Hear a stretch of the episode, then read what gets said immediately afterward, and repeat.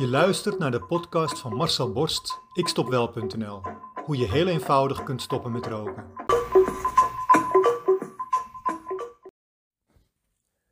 Het is druk op de kermis. Het is laat in de avond en donker. Alle attracties draaien nu volle bak. Er is nog geen coronacrisis. Je hoort allemaal muziek door elkaar heen, diverse geluiden, pingeltjes en bellen.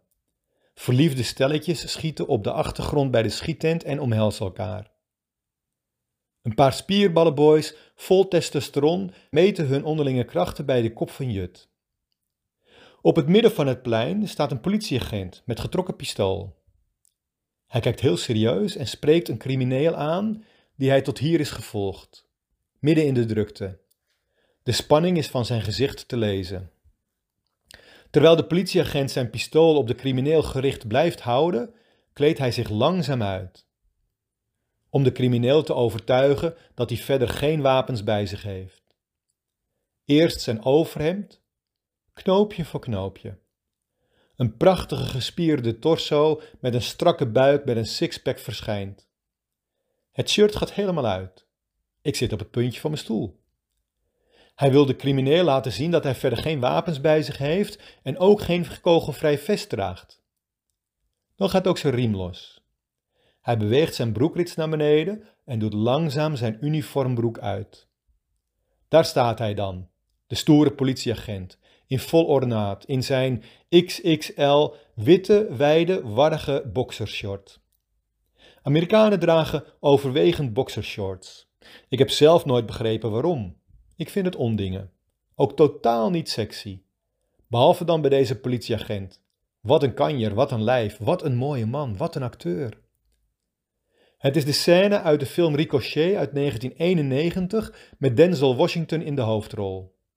Ik was op één slag verliefd.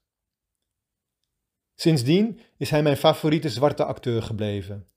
37 jaar in de kracht van zijn leven, ik was 28 en zat nog in de kast.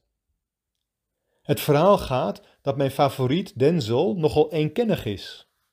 Zo zal hij nooit in de rol van een homo of een biman acteren. Dat gaat in tegen zijn streng christelijke geloof. Ik snap dat nooit. Hoe christenen of andere geloven anderen elkaar kunnen uitsluiten. Maar goed, het is Denzel, dus ik tolereer het. Of is het accepteren? Ik vind het in ieder geval niet normaal. Denzel heeft nog een dingetje, ook vanuit zijn geloof. Hij zal nooit een rol aannemen waarin hij de partner is van een blanke vrouw, of waar hij een relatie moet hebben met een blanke vrouw. Hij zal nooit zoenen met een blanke vrouw, dat is tegen zijn principes. Blank hoort bij blank, zwart hoort bij zwart, rassen moet je niet mengen. Het zijn niet mijn woorden, het zijn de woorden van Denzel zelf.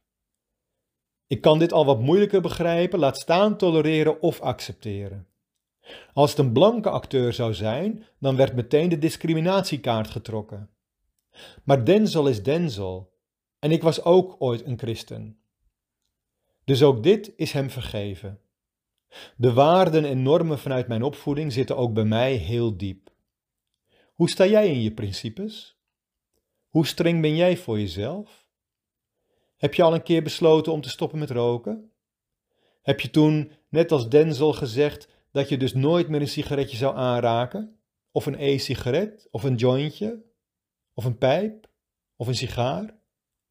Omdat de niet-roken dat gewoon niet doet? Hoe streng kun jij voor jezelf zijn? Wil jij ook stoppen met roken? Wil jij jouw rokende collega's van het roken afhelpen?